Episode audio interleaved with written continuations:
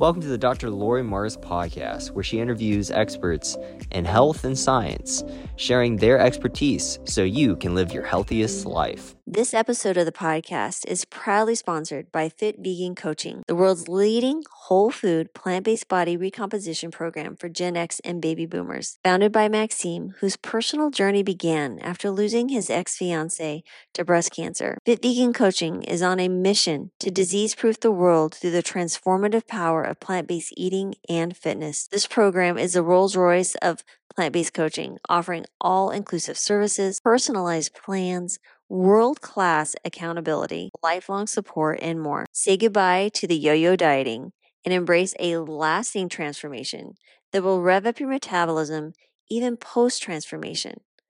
Ready to take charge of your health and vitality? Head over to fitvegan.ca, that's fitvegan.ca, and mention Dr. Laurie for exclusive bonus savings when you sign up. Don't miss this opportunity to join the movement towards a healthier, fitter, and more vibrant you. Are you tired of compromising between convenience and healthy eating? Look no further. Introducing Whole Harvest, your ultimate solution for wholesome plant-based meals. Whole Harvest is redefining the way you eat. Their meals are not only delicious, but also 100% whole food, plant-based without any compromise. Whole Harvest takes pride in their approach. There's no oils, no added sugars, and low sodium. Plus, they have SOS-free menu items available. I recommend Whole Harvest to my patients. They need convenient and compliant meals that can be delivered to their home. At Whole Harvest, you can reimagine your favorite dishes with a plant-based flair and enjoy menu items like the All-American Burger, Harvest Lasagna, and Soba Kimchi Bowl. Whole Harvest meals are chef-crafted and made with high-quality ingredients, delivered straight to your door. And guess what? They ship nationwide, so you can enjoy whole food, plant-based meals no matter where you are. And here's an exclusive offer just for our podcast listeners. Use the discount code PLANTS30 to receive $30 off your first order. Visit wholeharvest.com and place your order today. Again, that's wholeharvest.com. Your journey to delicious whole food, plant-based eating starts here. This episode of the podcast is proudly sponsored by The Healing Kitchen, your path to vibrant health. Immerse yourself in the transformative program, guided by the combined expertise of myself, Dr. Laurie Marbas, and Chef Brittany Giroudi, who has lost 70 pounds on a whole food plant-based diet. Here's what's in store for you. Virtual weekly sessions. Engage in an immersive 60-minute virtual session every single week, where you'll delve into the world of wholesome plant-based goodness right from your own kitchen. Cooking with Brittany the first half hour. Unleash your inner chef as you're captivated by Chef Brittany Giroudi's culinary mastery that will delight your taste buds and nourish your body. Medical Q&A with Dr. Laurie the last half hour. Prioritize your well-being during the second half hour. I will personally address your medical inquiries, providing evidence-based insights and personalized advice, empowering you to make informed choices for your health.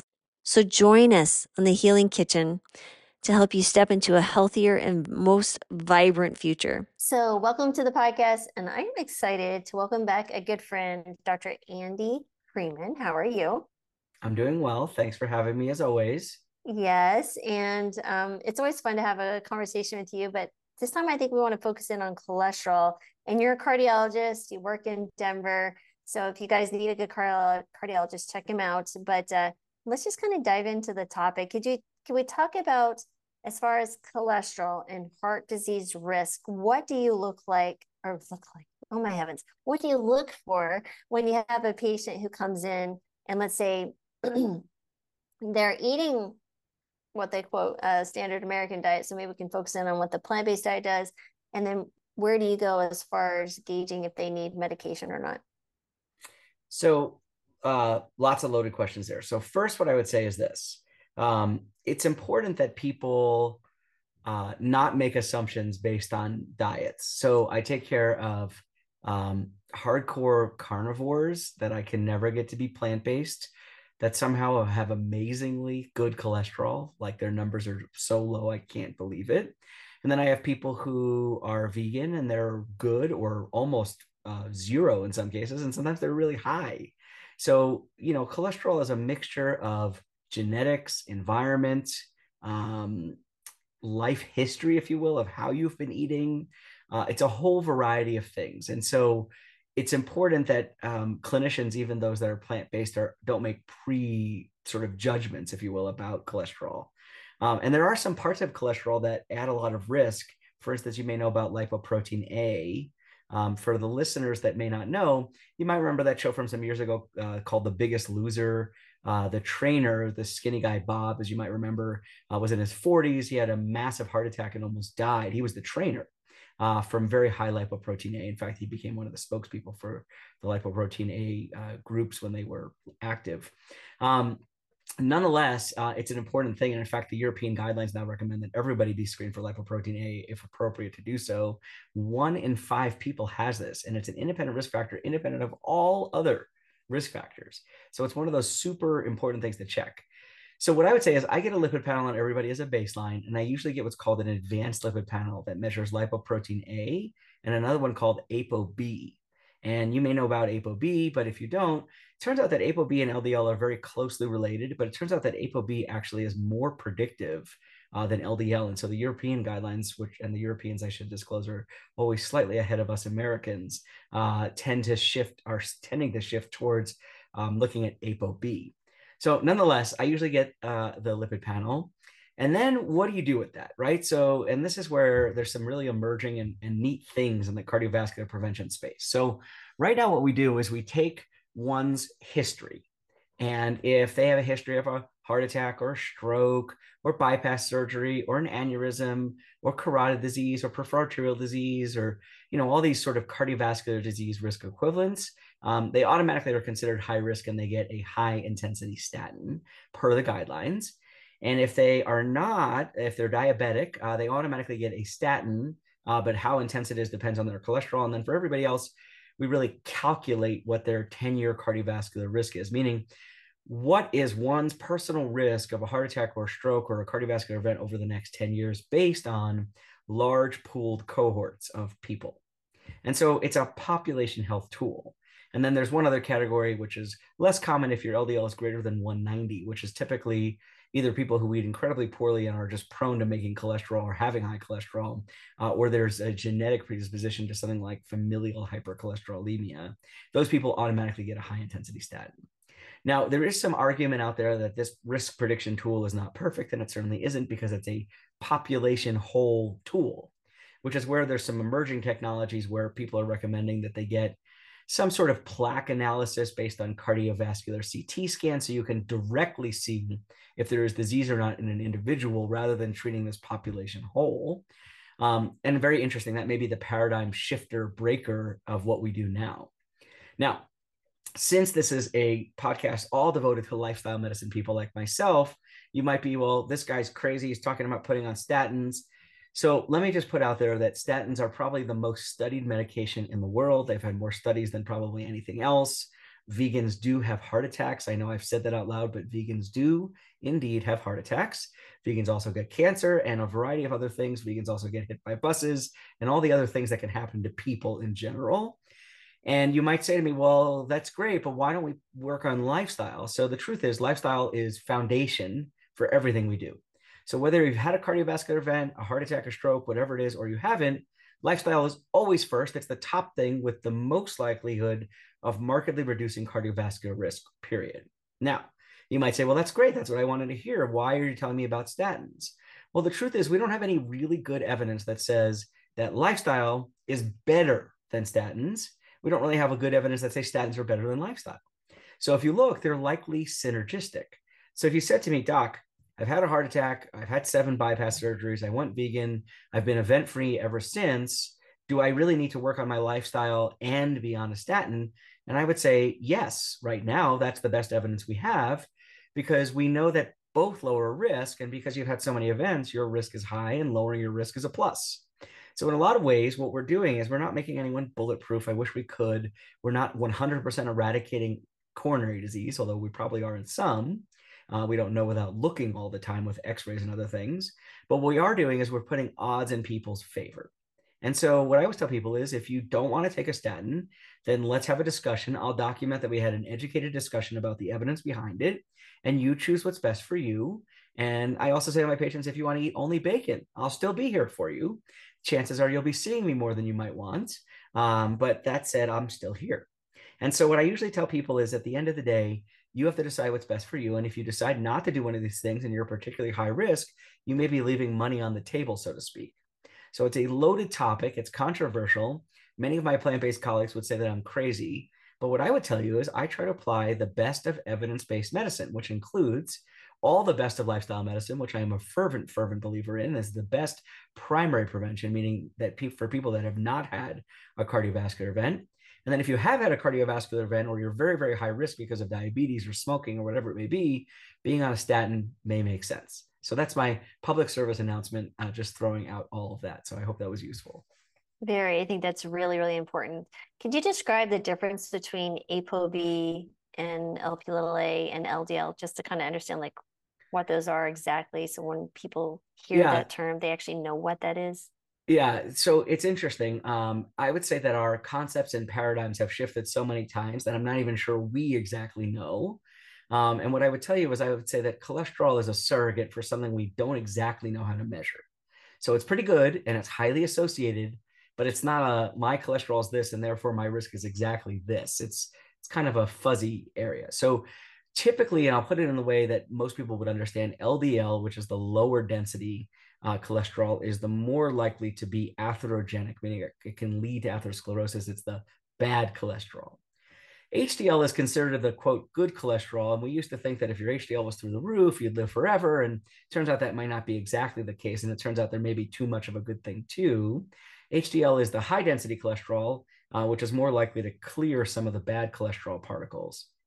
So there's LDL, there's HDL. There's another one called triglycerides, which are sort of blood fats, if you will. It's not uncommon, particularly for vegans, to have higher triglycerides than usual. Just FYI, for those of you that are taking care of plant-based people, especially if they're eating more carbs, especially white or simple carbs, triglycerides might form in some people more avidly. You know, I'll tell you a great story. I've been taking care of a Japanese guy who moved to the United States recently. When I saw him, his first triglycerides were 800. So I made him fast and come back. And I'm like, ooh, those are high. Let's work on this. So he came back, he fasted 600. Well, he was eating white rice 4 times a day. So I told him that he needed to switch to brown rice, of which he really frowned at me and, you know, told me all the cultural implications about how, you know, if you eat brown rice, you might be considered a peasant and all these awful things. I said, look, I get it, but I'd rather you not have a layer of cream in your blood whenever you come to see me. And the truth is, if you have somebody who has significant hypertriglyceridemia and you spin out their blood, there is literally a layer of cream at the top of the tube. It's pretty gross. Anyway, he switched to brown rice and his triglycerides became normal. He was most unhappy with me, but that said, he's still alive. So big plus. Now, the issue with triglycerides, of course, is if it gets very, very high, not only does it can it create, you know, this big layer of cream in the blood, but it also can lead to a condition known as pancreatitis, which is just pure miserable abdominal pain, and often nausea and vomiting. It's just awful. So there's that. And then there's other particles we're slowly learning how to figure out are in there, and they're all sort of linked. And I don't claim to be expert in all the different particles and how they all go together, but ApoB and LDL are connected. And so ApoB is just measuring a different aspect of LDL. Lipoprotein A is its own sort of independent thing. They all have different functions. I would refer you to somebody who's a, you know, bench lipidologist if you want all the basic, all the stuff there. But here's the interesting thing about lipoprotein A. So it is independently associated with early cardiovascular risk with namely coronary events and aortic valve degradation, interestingly enough, so aortic stenosis. And there is a domain in the protein of lipoprotein A that is akin or similar to one of the blood clotting factors. So if you look, what do you do if you have high lipoprotein A? And the assay that we typically use, anything over 75 is considered too high, and anything over 200 is considered probably the threshold for treatment. And for the first time in history, coming out next year, there'll be a drug that targets lipoprotein A if all goes the way it's supposed to, which is amazing. But right now there is no consensus or evidence-based approach to lower lipoprotein A that with good outcomes. So what can you do? Well, there are people out there who do lipidapheresis, which is a fancy dialysis to lower lipoprotein A. Some people will go on a PCSK9 inhibitor. Many people know this drug as Repatha or Praluent. That lowers lipoprotein A to a small degree, but we don't know if it improves outcomes. And believe it or not, the vast majority of us are putting people on statins and a baby aspirin when they have high lipoprotein A. And statins lower cardiovascular risk. Interestingly, they may raise the lipoprotein A by a few points, which is not uncommon to see. I'll also throw out there, for those of you that are hardcore prevention body hacker types, that if you go on a statin after you have a coronary artery calcium score, it's not uncommon to see the score go up. And the reason for that is that statins typically will calcify or stabilize plaque. And we know now that calcified plaque is less risky than the non-calcified plaque. So it's a marker of chronicity and stability, which I know sounds counterintuitive, but FYI, if you do go for another calcium scan, that may change. So bottom line is a big primer on prevention, what I do all the time and rapidly. And I would tell you that as the evidence changes and we learn more about how all these things work together, it sometimes seems like we don't exactly know how all of these things work together, but we're slowly learning how each of them affects risk. And I would tell you that, again, even if you have, you know, an amazing cholesterol, and I take care of people who have a zero calcium score, a super duper low LDL, and they still have very high lipoprotein A, and they're still at risk. And we have an educated discussion with those people about whether it makes sense to be on a statin or an aspirin. We're in a gray zone. I don't think anyone really knows, but there are certainly more and more people, as I start screening more, that have surprisingly high lipoprotein A's. You then delve deeper into their family history and you learn about some distant relatives and sometimes very close relatives who have died very early from heart disease. And now you know why. So it's really interesting. So the more we learn, the more excited I get about keeping people out of harm's way. But even if you're 100% vegan, you never touch a drop of fat in your life, your lipoprotein A can still be high. And it's 90% genetic. So. And so with the Lp(a), at least from what we do know now, is that mean that even if your LDL factors are low, like it's operating in a different mechanism? Do you feel like it's the clotting aspect of it that's increasing the risk of the heart attack? Nobody knows. People call it this sort of spectrum where some people get like plaque and it calcifies, and some people have high lipoprotein A. And it may be that there's different, ends, and we have to, the more we learn, because there's this concept of residual risk, right? So you have someone who has a heart attack, you get their cholesterol to nearly zero, you change their lifestyle, and yet some of these people still have more cardiovascular events. So what is driving that risk? It's something else. So anyway, the more we know, the less I feel like we know, but it's interesting. So. Yeah, there's a lot of that going on, especially in nutritional science. Okay, so someone comes into you, they're eating a very low anti-inflammatory diet, plant-based. I know I hear you when you said, yeah, there's carnivores and diet and whatever, but we've all seen cholesterol drop with, in many people eating and transitioning to a plant-based diet, but the LDL doesn't get lower. How do you determine like when someone be on a statin, when they are incorporating all the lifestyle factors, like what are the numbers that people like numbers they can look at and say, maybe this is a discussion worth having with someone who's educated about these risk factors? Totally. So great question, right? So first, I should just say for full disclosure, the vast majority of people that are carnivore or eating the standard American diet, when they change to a plant-based diet, their cholesterol drops by a huge magnitude, like 30 to 50. Sometimes I see one guy, 70% drop. It's amazing. Remember that when we're born, our LDL is like in the 30s, right? And yet we're babies and functioning and doing all the things we need to do. And it turns out there's probably no LDL that's too low. So there was only one study or maybe two that showed that if you can get your LDL to like that undetectable range with PCSK9 inhibitors, you might have a slightly higher risk for cataracts. I'd rather a cataract than a heart attack, but even that hasn't been repeated. So food for thought. So the question is, let's say you go from a standard American diet, you go to a low-fat, whole-food, plant-based diet, your cholesterol comes down, you feel better, you lose weight, your fitness level goes up, your blood pressure is doing well. When do you get a statin if you do? Well, first, if that person happens to have a cardiovascular event, they should get a statin. Second is we, again, can calculate their risk and figure out whether it makes sense. Now, there are some ways out of that. So first, let me give you the risk thresholds. So if your risk is between 5 and 7.5% over the next 10 years of a cardiovascular event, you should consider a statin. At 7.5%, we recommend a statin up till 20%, usually the moderate intensity statin. And then after 20%, meaning you have a 1 in 5 chance over the next 5 years, we recommend a high intensity statin. Again, this is based on a population whole study, and it's calculated based on your age, gender, risk, et cetera. As Kim Williams will often say, you know, as we get older, we're all more likely to die, most of us from heart disease. I just don't want it to be my fault. And he's true. And that's spot on. And that's also what the risk, the major risk in this calculator is age. For most men, by the time they hit 70, they're already at moderate intensity. And for most women, it's usually around 73 when they cross that threshold. Just FYI. So there's that. And then if you wanted to, you could certainly get a calcium score at any point in there. And if your calcium score is 0, you could make an argument that you don't need to be on a statin. And then more exciting, here in Denver is a brand new company called Clearly. You may have heard of them. They take a cardiac CT scan, you send it to them. They do a plaque analysis, so they tell you how much calcified, non-calcified plaque there is. And then they're helping to stage coronary disease for the first time ever. And it may sound weird, but of all the diseases out there with prevalences as high as they are, we don't stage coronary disease. Like, when was the last time you said, oh, I have stage 0 or stage 1? Never.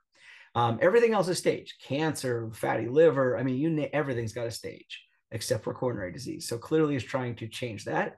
And then based on that stage, you know, we would intensify regimens with both lifestyle and medications, and then repeat after, you know, 2, 3, 5 years, depending on how severe you are, to see if you've sort of cooled off or if you're progressing. And then we would literally keep throwing the kitchen sink at you.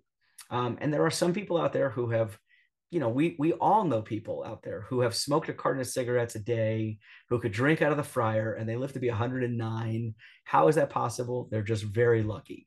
The truth is, though, most of us don't know we're that person until we get there. So when you live this way, it's a hedge against whatever genes and environment you've been exposed to. So just being a realist. Okay.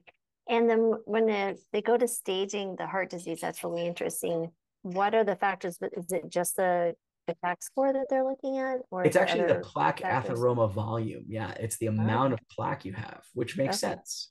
And then, you know, at some point we'll start getting fancy where they stage it, and then you can put the various, you know, how there's like a TNM classification for cancer. You'll get all these things, like if you have calcified, non-calcified, et cetera, et cetera. So it'll be really interesting, but it's paradigm breaking in a lot of ways. And at some point, if this goes the way, which I hope it will, this could literally be the way we do all sorts of coronary disease, where when you come in for a chest pain rule out, you get a cardiac CT scan with a plaque analysis. And we know right then and there, do you have disease and what are we doing about it? Like, it's, you know, it seems crazy to say that in this day and age, we do all these indirect measures to figure out if someone has coronary disease when we actually have the ability to look directly at it. So really exciting stuff coming down the pike that will probably massively change the way we practice, which I'm very excited about. But as you know, everything in medicine takes time to catch on. And, you know, the old guard sometimes gets real angry when we try to break their toys that have been around for 50 years. So it'll be very interesting to see how it all works out, but I'm excited for it. Yeah. So so is there going to be a place for like CT angiography, or is it just the coronary calcium? No, so this is all based on CT angiography. So remember, a calcium score is like a quick zoop, snapshot. We just get, is there calcium? Is there not? Right. Remember, calcium's a metal, so it shows up on X-rays. So it is it's a snapshot. A plaque analysis requires a CT angiogram, right? So you get a little dye. We take pictures. We usually slow down one's heart with a beta blocker medicine, so we get good pictures. And then we have the ability, using artificial intelligence, machine learning, to process these images in a way that gives us a very consistent product that tells us how much plaque there is. So it's like taking the very early stuff that Dr. Agatston used to do, the calcium score, which is where that came from, the whole South Beach type thing, to an unbelievably sophisticated level. It's really exciting stuff. Yeah. That's really cool. And they're in Denver with you. Cool. They are. Yes, they are. They're in Denver, and very, very smart people behind it. I'm pleased to say that one of the smartest people I know in cardiology, a guy named James Min, or Jim Min, is their CEO, and he is truly brilliant. So awesome. Very cool. All right. So now that we have in the calculator, could you speak to where people can find that and they can go in and actually put their own information in? So for my more savvy patients, because this is a little technical, I usually recommend that they download the app that lets them calculate it. It comes from the American College of Cardiology. It's called the ASCVD, Atherosclerotic Cardiovascular Disease Risk Estimator Plus. And it will give you the ability to calculate your risk, and then you can play with things and see where your risk might go. And then it even gives you resources about how to deal with some of these issues, which is exciting. That said, nothing's going to work better than lifestyle, and especially one's diet. So, and I need to know, if it's asking for, let's say, if you're hypertensive or you're diabetic, let's say someone has gone through the lifestyle changes and actually had some remission of the high blood pressure, they're now normotensive and their blood sugars are normalized. Do they still put in that they are quote unquote diabetic because of their history, or do you put them in as a non-diabetic? I put them in where they are now. Okay. Very good. So if someone's blood pressure, when I first calculated their risk, was 150 and now it's 110, that's what I put in. If someone's A1C was 7 when I first met them and now it's 5, I put in 5, or I choose no on the diabetes. Gotcha. If someone smoked and now they don't smoke, I choose no on the smoker. Cool. And we do get a lot of questions also regarding inflammation markers and what inflammation markers someone should be measuring with their cholesterol panel. How do you act on those? Are they worth, actually even checking? Because there is some discussion amongst the plant-based other doctors that, even if your LDL is high, you just need to worry about inflammation markers. So I'm curious what your thoughts and opinions are on that. Yeah. So actually in the guidelines, they would call many of these markers risk enhancing factors, which help to sort of push you towards more intense treatment. And those include things like lipoprotein A as a for instance. But actually the major one that we really check is high sensitivity C-reactive protein, or just C-reactive protein if you don't have access to a high sensitivity one. All that really is a measure of total body inflammation, and it's not perfect. So it's another thing saying you have lots of low-grade inflammation. What a lot of people don't realize is, metabolic disease, right? Cardiometabolic disease, cardiometabolic renal disease, you may hear people talk about, is a low-grade inflammatory condition, right? The root cause for all disease, coronary disease, kidney disease, whatever, it's all inflammation. And some of these markers will say, yeah, this person's more inflamed than we would expect, and we probably should do something about it to lower their risk. So I almost always will get a C-reactive protein on my patients when I do blood work, as well as this advanced lipid panel. Excuse me. And that's because it's just a powerful way of sort of putting together one's sort of composite, if you will, of where their risk might be. And so typically C-reactive protein is what I get. If it's high, it's more weight to say, we got to work harder on uninflaming you and putting you maybe on a statin sooner. And so I know a lot of people don't like to hear that, but if your body's showing us that you're inflamed, then remember, if you have an acute infection, you get COVID, your C-reactive protein is going to be high. But assuming that you are in your usual state, if it's high, then there's something else going on. And what do you consider high? Because there'll be different, is anything over 1 high? If you're in that moderate, is it over 3? What do you consider elevated? Anything, we have some that are, if it's 0.4 or higher, it's considered high. So you have to use the assay you have, but if anything's higher than normal, and remember normal is a bell curve, so it's a little bit of a loaded normal, if you will. But if you're 0.39 and your assay's normal is 0.4, you could argue that's mildly high. Right. The nice thing is when you check it and it's undetectable, or it's, 0.0, whatever, really, really low.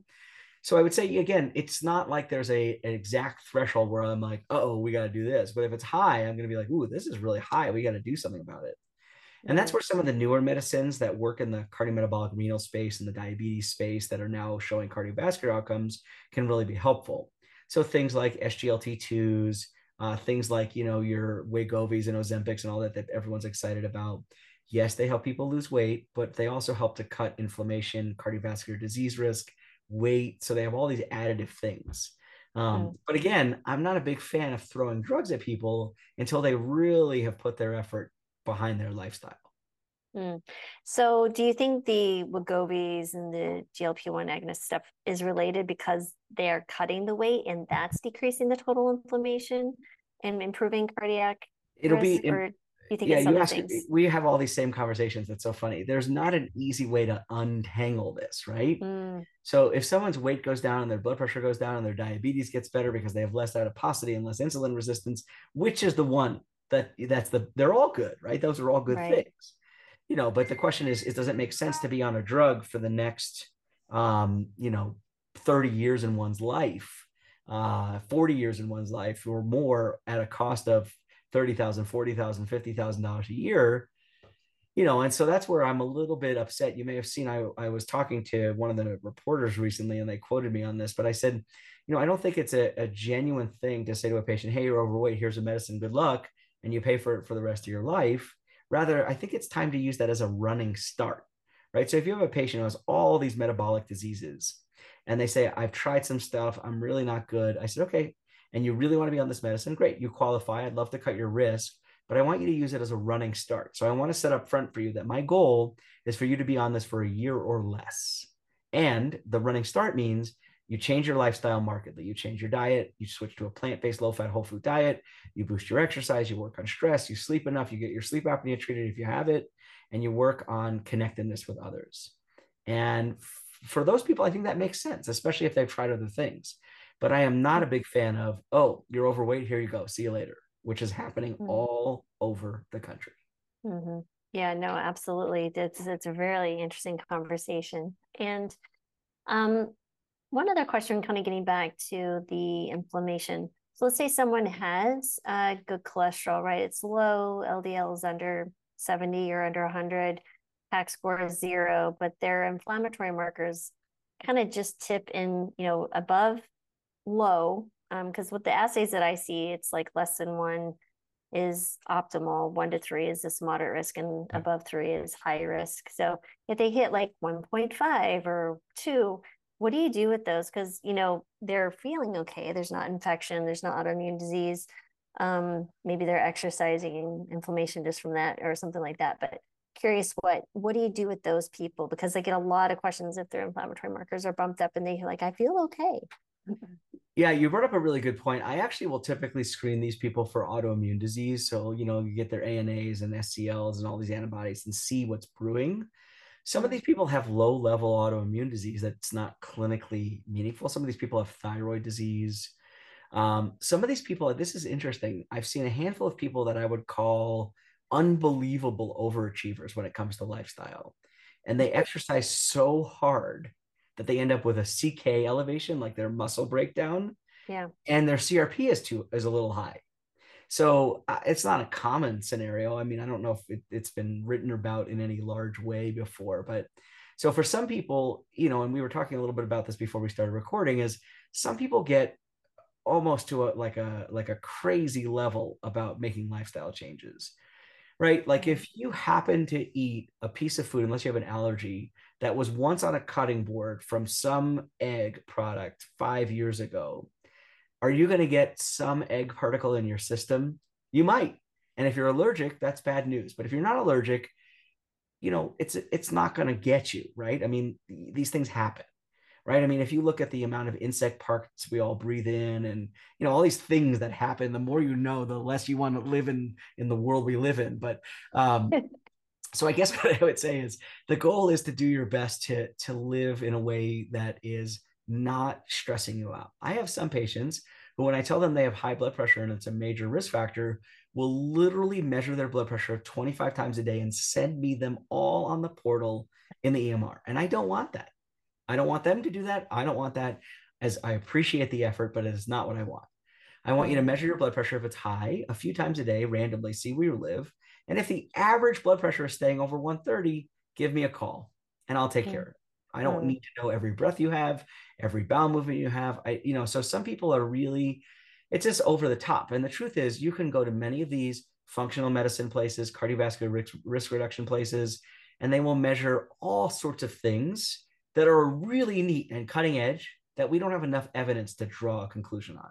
So I have people who come in and they tell me about all their different omega profiles and their different species of bacteria in their mouth and their saliva, in their stool.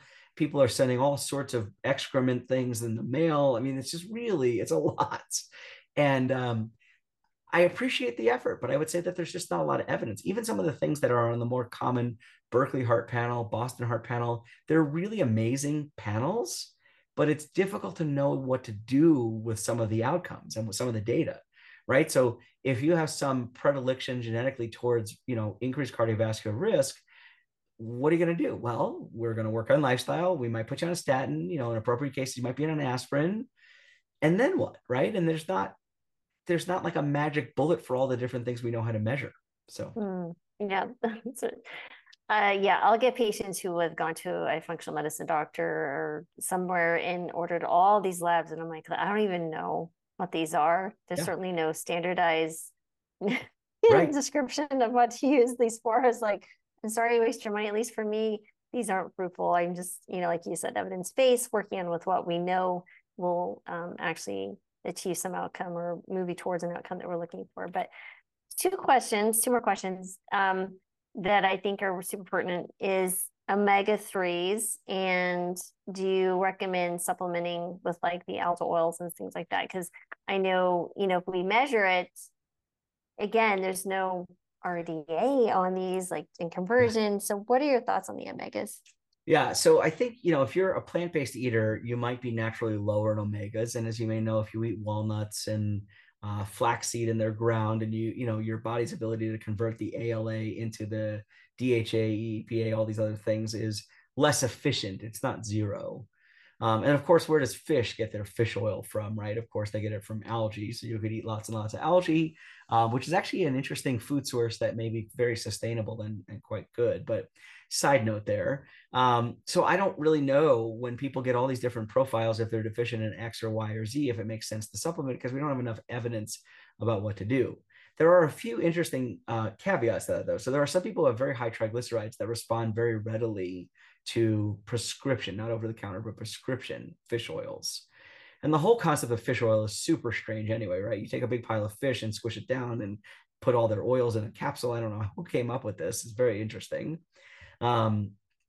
There's lots of very interesting, you know, Eastern medicine that does similar things with some animal byproducts. There was actually one I was reading about the other day that's for angina that includes like cicada shells and all these things. So anyway, and it actually works. There's real evidence for it. But, you know, at the same point, there are other ways to take care of things. So I guess what I would say is, first, you know, there are certainly multivitamins that are designed specifically for plant-based eaters that include things like B12, and some of the algal-based fish oils, the DHA, EPA that you might be deficient in.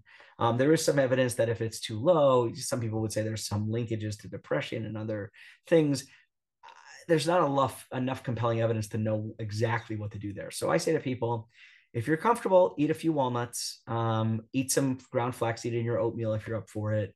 If you want to take an algal oil supplement or one of these plant-based multivitamins, feel free. But I don't know if we have a very compelling, you must or must not do X, Y, or Z in this space. I don't know if you say anything different, Laurie, so. No, you know, I think of it as like a small amount, maybe an insurance policy, because they're about brain health and different things, but there is some interesting patients I've worked with that autoimmune disease, maybe they have rheumatoid arthritis or joint discomfort, and some algae omega-3s help. So there is an anti-inflammatory component to it. So take that for what it's worth for a different reason, but they can be helpful in some cases. And then final question is about oils. It's a constant question in the plant-based world. What is your thoughts on oils? Yay, nay, sometimes maybe, which ones? Okay. So this is a loaded topic. It's quite controversial. So if you talk to my pal, Esselstyn, he'll tell you no oil ever. If you press him harder, he'll tell you you could have 3 walnut halves in a day. Look, there is a controversy about this because in bench research, if you give somebody oil or if you give endothelial cells oil, they tend to become dysfunctional. That's where this comes from. So there is real evidence to show that. And you know from some of the work from some of the docs that were actually here in Colorado for a while, that if you eat like a cheeseburger, your endothelial cells will shut down by measures of endothelial cell function. So there is some real evidence there. That said, you know, oil is a weird thing in general, right? With the exception of the olive, which you can take with your fingers and just squeeze and oil comes out. Everything else requires high heat and high pressure for these little teeny tiny seeds. Like, have you ever seen a canola seed? I mean, they're like almost invisible, especially if your vision isn't perfect. And then you press those out. And then when your body gets those oils in, it doesn't quite know what to do with that incredible richness. And so it makes triglycerides and it may get inflamed. And so for my patients who are at very high risk, I'll often counsel them. I tell all my patients to be low fat, but for my patients who are very high risk, who have had repeated events, I'll often tell them to be almost no fat, as low as they're willing to go. And that's hard. It's hard for a lot of people. Now, there is evidence behind canola, olive, sunflower, safflower oils, and cardiovascular benefit. Some of that is loaded, right? So if you look at the Mediterranean diet study where people were drinking like a liter of olive oil a day or something crazy, it was a lot. The benefit was more for brain and stroke reduction than it was for cardiovascular, but lumped together, they were all, quote, beneficial. So what do you make of all that? So I tell people, when you can, avoid oil, right? So you don't need to cook everything in oil. You don't have to douse every green vegetable in oil. If you go out for dinner and you go to an Italian restaurant, as much as they like, they make good pasta, you don't have to douse it in oil. So tell people no oil, right? Pasta doesn't need oil to taste good. You could probably eat it raw and it still tastes good. And the same, if you're cooking, you can use a splash of oil, you can spray oil, you can use veggie broth, you can use an air fryer and skip the oil. It's still good. Does popcorn taste better with oil or butter? Yes. Does it taste good dry? Yes, just maybe not as good. So you have to kind of really weigh everything carefully together and then do your best to be lower fat. Now, I do want to put out there's an important caveat about tropical oils like palm and coconut. They sure make a lot of the vegan products out there taste delicious and decadent, but they are not good for your heart. And if you look, we used to years ago, not me, but my predecessors many years before me would study atherosclerosis by feeding rats their body weight in coconut oil, and they would all have heart attacks. Coconut oil is probably good topically, although I've definitely heard of one patient tell me that when they were rubbing coconut oil on their skin, their cholesterol went up. I don't know exactly how that worked, but it can happen, I guess. And the other thing I'll tell you, if you live in a cool climate and you're washing or bathing with coconut oil type products and they hit cold pipes, it can congeal and create a whole plumbing problem. So there's certainly that issue there. So that said, avoid tropical oils if you can. Palm oil, as you may know, is controversial for so many reasons, including the way it's harvested and what it does to the environment around these areas. So I guess what I would say is a long loaded way of saying, do your best to reduce oil to whatever you're comfortable with. And if you're very high risk, consider going down to near zero, if not zero. And the same is true for nuts, nuts, avocados. There's evidence that actually they improve cholesterol, they improve cardiovascular risk, they have other benefits. The issue is it's very easy to just overdose, right? A lot of people will call nuts the gateway drug, right? You have this, and then before long, you have nut butter this and cashew butter cheese and blah, blah, blah. And before long, every day is loaded with nuts. They should be a garnish, and ideally you should buy them with the shell. So it is hard to eat a lot of them. I would say the worst thing, my weakness is pistachio nuts, and the worst thing that has been invented, at least in my book, are shelled pistachio nuts, because you can eat the whole handful in 2 seconds rather than having to crack everyone open one by one. So loaded answer. And then be careful. Of course, all of these things are highly caloric, right? So a tablespoon of oil can have a lot of calories in it, where you could eat literally a whole salad with no dressing for the same amount of calories. So food for thought. Yeah, absolutely. So yeah, I get that question a lot, and I kind of dance around it the same way, because I'm telling people, well, if this many calories is replacing some healthy food and you need to lose weight, you need to do this, why consume the oil to begin with? So even if there's evidence saying that it could be helpful. So. Oh, yes, it's really interesting, all the interesting debates. So but I did want to say thank you for your time. This has been enlightening as usual. And again, everyone, I really definitely check out if you need a plant-based cardiologist in Denver. Dr. Freeman is, I'm assuming you can see anyone with the insurance.